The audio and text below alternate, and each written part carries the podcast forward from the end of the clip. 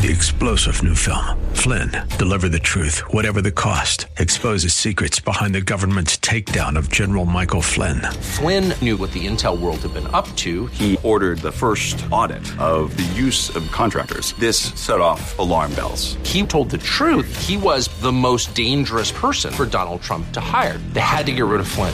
Flynn, Deliver the Truth, Whatever the Cost. Available now. Watch it today. Go to SalemNow.com. SalemNow.com. We desire, so we get. How to tame that desire war. Coming up next. Join us.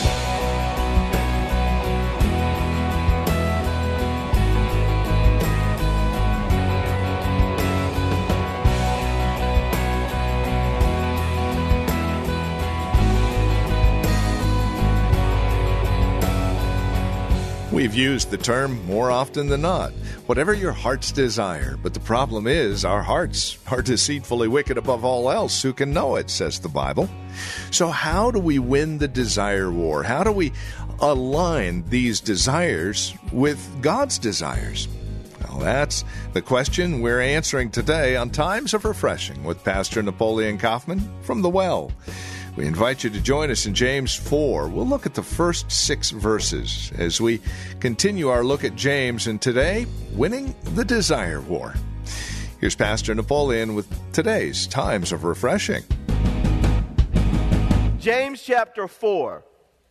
James chapter 4. As you can tell, I've been looking at this book of James for a couple weeks here. James chapter 4. And we're going to look at verses 1 on down to 6. The title of my message this morning is Winning the Desire War. Winning the Desire War. Okay? Not all desire is bad. God, He loves us to have desires that are inspired by Him, that align with His purpose. So when it comes to desire, God's not against desire. Now, we just want to make sure, like I said, that it's inspired by Him and that it aligns with His overall purpose. The word desire in the Greek, it means to want strongly. It means to feel a passion for something. The feeling that accompanies an unsatisfied state. The feeling that accompanies an unsatisfied state. Okay? So there are times when we desire things. We want something strongly, okay? We feel a passion for something. Or we have a feeling that is accompanied by this feeling of being unsatisfied. And that can be good, but it can also be bad. It just depends on the inspiration. Who is inspiring you? God will inspire you. He will put desire within your heart for stuff. He put a desire in the heart of Nehemiah to build the wall. Nehemiah said, God, put it in my heart to do this. There's times we look at the book of Solomon, and God put wisdom in Solomon's heart and helped him and gave him a desire to build. So there's things that God places in our hearts and wants us to desire, and that is healthy. It's inspired by God, and we'll get into some more detail here, but it's inspired by God, and it's going to help to achieve the purpose of God. Ultimately, God is endorsing it, but not every desire that you have comes from God. And we have to be very, very sensitive about this, because not only does God place desires in your heart, the devil places desires in your heart. He will put I want you to put your finger right here, leave it there, and then go to John chapter 13. Okay, so keep that spot because we're going to come right back. Go to John chapter 13. I was looking at this morning, and I said, this right here is very dangerous. Go to John chapter 13, verses 1 and 2. It says, Now before the feast of the Passover, when Jesus knew that His hour had come, that he should depart from the world to the Father, having loved His own who were in the world, He loved them to the end. And And supper being ended, the devil, having already put into the heart of Judas Iscariot, Simon's son, he says, to betray him. Jesus, knowing that the Father had given all things into his hands and that he had come from God and was going to God. It says he arose after supper and whatnot. But it says very clearly here that the devil put it into Judas's heart to betray Jesus. So this desire to betray was not inspired by God, obviously. It was something that was in the heart of Judas that came as a result of the devil inspiring him, making suggestions to him, and him coming into agreement with the devil's desire. So he put it into his heart. So now as we go back to James, we have to see that not every desire that you have is inspired by God. Some of it is our own desire. Some of it, we see very clear here, is the devil placing things in your heart to get you to do his will instead of God's will. So we have to win the desire war. Look at your neighbor and tell him, we got to win the desire war.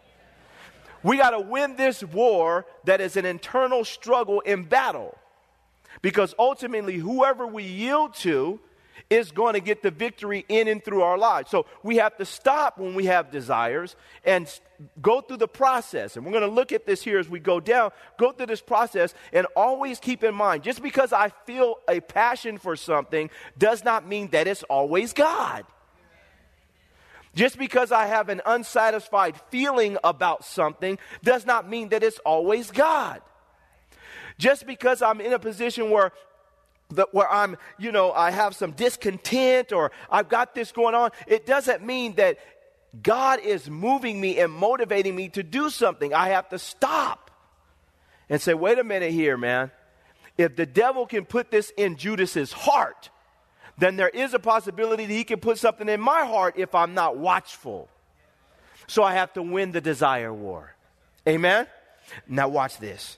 He says in verse 1 of James chapter 4, he says, where do wars and fights come from among you? Do they not come from your desires or lust for pleasure that war in your members? So it is a war.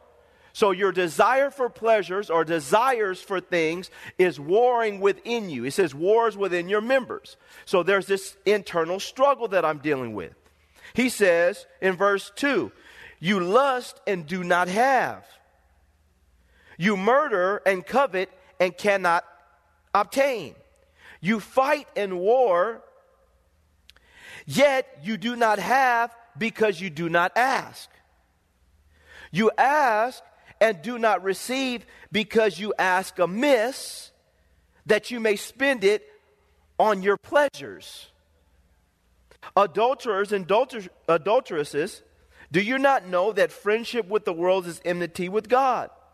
Whoever therefore wants to be the friend of the world makes himself an enemy of God. Or do you not think that the scripture says in vain, the spirit who dwells in us yearns jealously, but he gives more grace.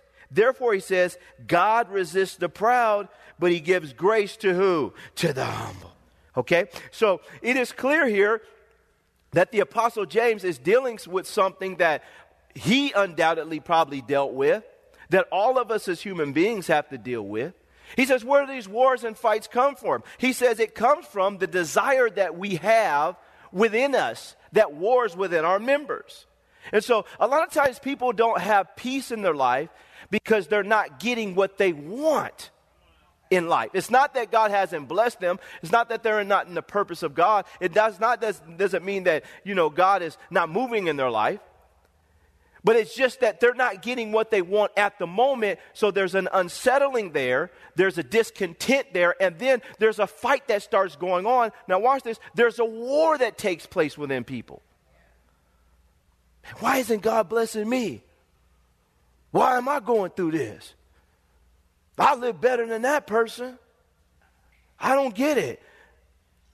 And then, I just feel like there's more. and I got to do this. And what happens is people start going through this internal struggle and fight. And then once they start getting into this war, what happens? Their peace leaves. Can I talk about this, y'all? Their peace leaves. Their sleep leaves. Their joy leaves. Their sense of satisfaction with being in the will of God and then just enjoying God's presence is not enough. It starts to leave. Then people start getting into this deal in their life where they start chasing after stuff that God never has inspired. But what happens is it creates this war that really should not be a war. It creates a war that should not be a war. That's why he says, where do wars and fights come from among you? Do they not come from your desire for pleasure that war in your members? You lust and do not have. He says, you murder and covet. And this is what happens with people. They do like Cain and Abel. Cain saw the good in another person's life and desired that good to the point that he was willing to kill his brother to get that good. Okay? And so he talks about envy. What happens is now I stop looking at God and I start looking at how God is using somebody else. And I start measuring myself by them instead of just enjoying what God is doing in my life. Your success is not tied to somebody else's life. Can I have an amen, y'all? What God is doing with somebody else is what he's doing in their life. It doesn't mean that God's not blessing you and keeping you. It just means that you're at where you're at, they're at where they're at. And so what happens is now we start to murder. Now, we don't murder people physically a lot of times, but we murder people with our tongues. And we talked about this last week. We start hating on people. Why do they get to sing and I don't? Why do they become a minister and I'm not?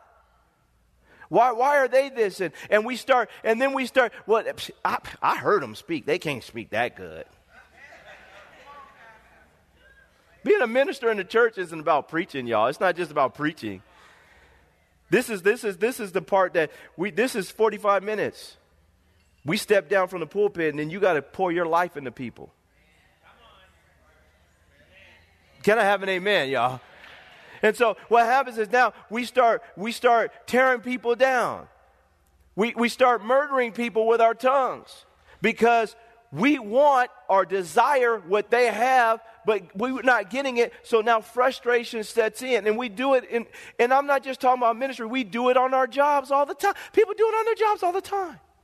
How did he get a raise? I'm going to set some folks free this morning. How did he get a raise, man? How did he get a raise before me? He just got here. This is crazy. I'm going to HR. They got some explaining to do. So now we're being haters, and then now how'd Jimmy get the job, man? Look at him, man.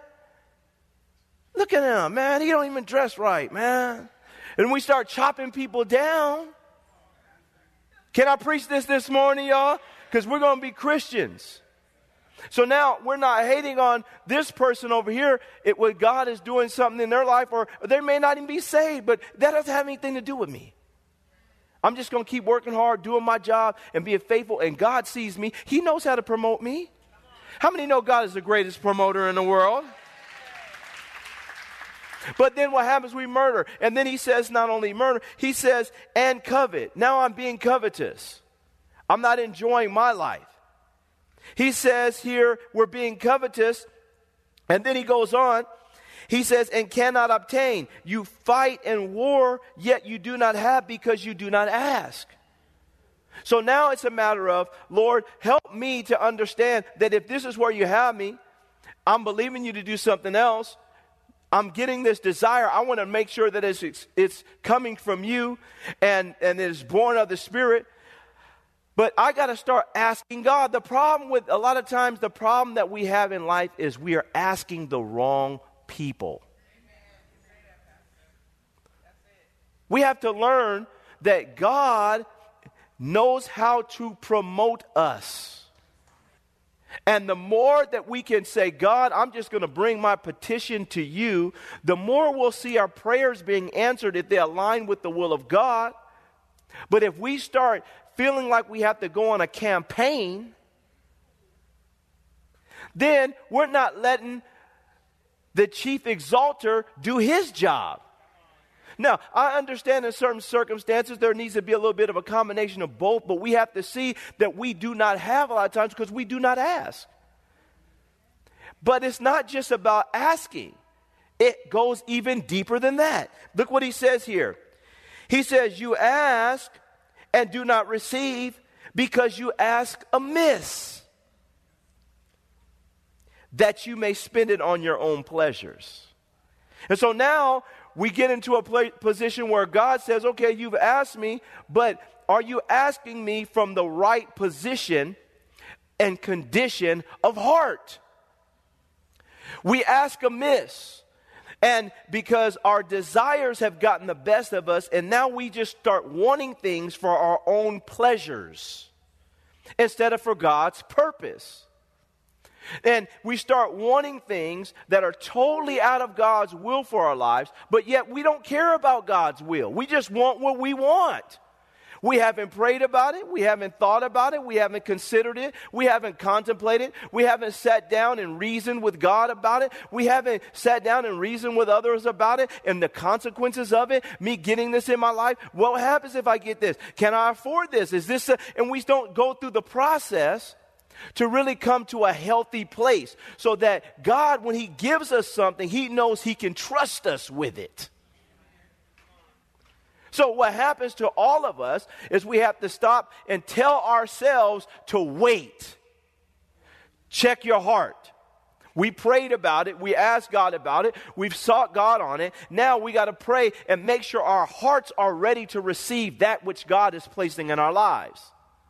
Nothing worse than God allowing you to receive something prematurely to teach you a lesson. I got it, but you know what? I wish I wouldn't have. So what happens is we have to stop as Christians and say, hold on, I am under the command of God. I have a commander-in-chief over my life. Now, there's things that I want that are harmless, that are, you know, it's nothing. But there's things that I want that have great ramifications if I get this in my life or if I do this. Have I sat down and counseled with God? Have I counseled with the people of God? Have I sat down and said, okay, God, check my heart in this because I don't want to ask amiss that I may spend it on my own pleasures. Can I have an amen, y'all? So we have to stop and constantly be aware of this as we're going through our lives. Whatever it is that we're dealing with. Is this the job?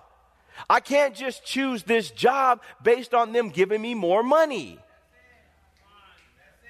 You can get the job and be miserably out of the will of God and then sitting there and you're collecting. And then the next thing you know, you get the job and then they fire you after you get there for 3 months. When God had you in a good place, you wasn't making as much money, but God, all of us have to go through this process because you can't make decisions solely based on money or pleasure. You have to find the finger of God and stick to the finger of God and let God take you on a journey that'll just, it'll be the most blessed thing you ever experience if you just stick with God. Can I have an amen, y'all? Because I've seen it happen. I've seen it happen so many times. People totally out of the will of God because they're just chasing after stuff. But their desire got the best of them, and they lost the desire war. So the Apostle James, he says here, you ask and do not receive because you ask amiss that you may spend it on your own pleasure. There are also times, and I like this too, as we read this, there's times when God says, I'm not giving you anything. So we have unanswered prayers all over the place. Because God, he says, you know what? I'm just not going to, you're asking amiss. You just want this for your own desire. And I've seen this happen in my own life. I prayed, Lord, give me that. Oh, my goodness, Lord. I would be set free if you gave me that. You said whom his son sets free is free indeed. I would be free. We start quoting scriptures all out of context. I walked through an open door. And when I walked through the open door, I felt the anointing. And then God said he's going to give me an open door in life. Now he's going to bless me. We start going wacko. Everything isn't a sign, y'all. You just drove under an overpass that said, go. That don't mean it was a sign from God. Can I have an amen? It said, go. It's been saying, go the last 50 times you went under it. He's not talking to you. We had a green light, and the green light goes, woo, that's the Lord. He said, go. I got to go in life. Well, there it is. I got to go through this door. That. Come on, y'all. We don't want to over-spiritualize every little thing that happens in our life. Listen, don't be that desperate to hear from God. God, he doesn't have to send subliminal messages to you. He'll talk to you. Can I have an amen, y'all? And so we won't want to be spooky. Now, nobody's going to want to drive with you. Because every time you go under an overpass that says go, you're going to think it's a prophetic word. See, some of y'all quiet in here.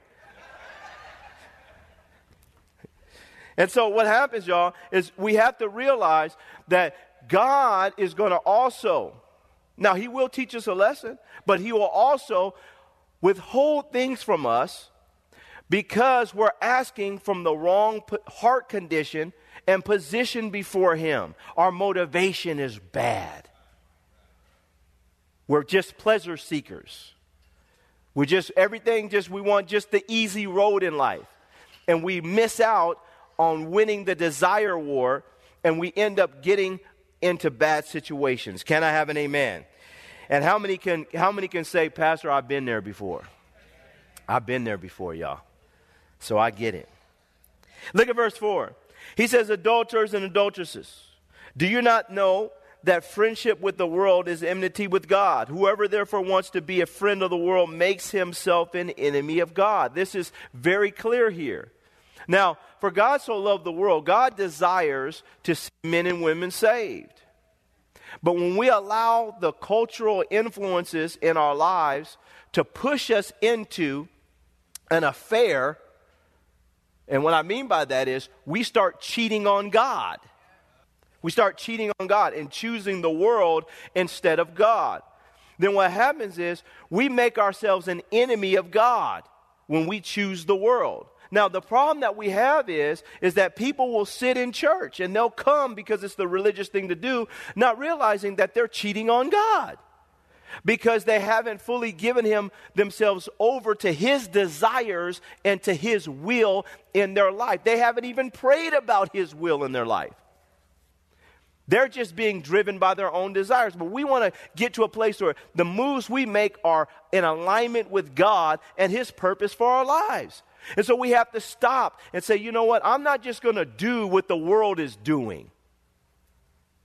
I'm going to do my best to align myself with God's will for my life. And then make it your quest, like King David, to inquire of the Lord before you make decisions in life. And make sure that our hearts are constantly in alignment with God's will. Well, this is huge, y'all. Because that's not how most people live. They want to do what they want to do and then ask God to bless them. Or think that God is blessing them because they got it done. But just because we got something done doesn't mean God blessed us. Can I have an amen, y'all? We want to make sure we're aligned with God's will. So we don't want to cheat on God by constantly allowing ourselves to be sucked into the world's ways and desires about doing things. We don't want that. And we want to make sure that when it comes to God's will, and we see this here, that I align myself with God's will, and me being in the will of God is going to help me to stay in relationship with God.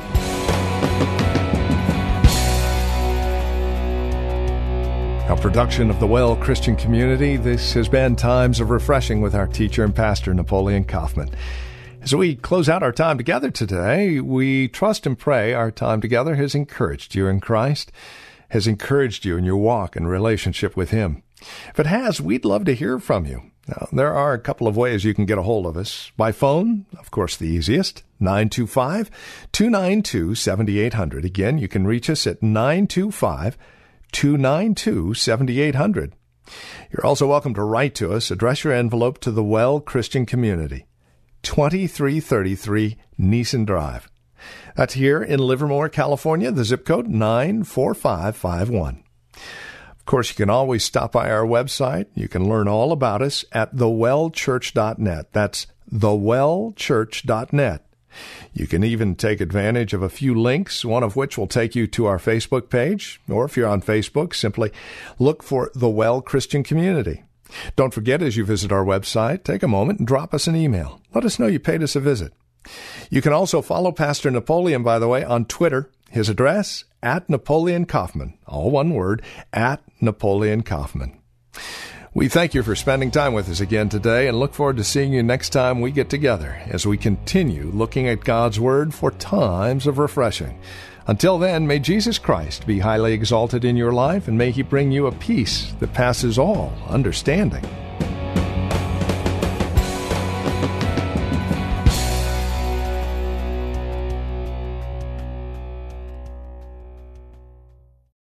Three-star General Michael J. Flynn, head of the Pentagon Intelligence Agency, knew all the government's dirty secrets. He was one of the most respected generals in the military. Flynn knew what the intel world had been up to. He understood its funding. He ordered the first audit of the use of contractors. This set off alarm bells. The explosive new documentary, Flynn, Deliver the Truth, Whatever the Cost, and covers the facts behind this scandal. Flynn told the truth. He was the most dangerous person for Donald Trump to hire. I find out the worst enemy that I'm going to face in my life is right here in America. They took my assessment and they wanted me to change it. And I was like, I'm not changing it. They had to get rid of Flynn. With in-depth interviews, archival footage, and never-before-seen personal records of the man behind the headlines. I just felt like I was drowning. Flynn, Deliver the Truth, Whatever the Cost. Available now. Watch it today. Go to SalemNow.com. SalemNow.com.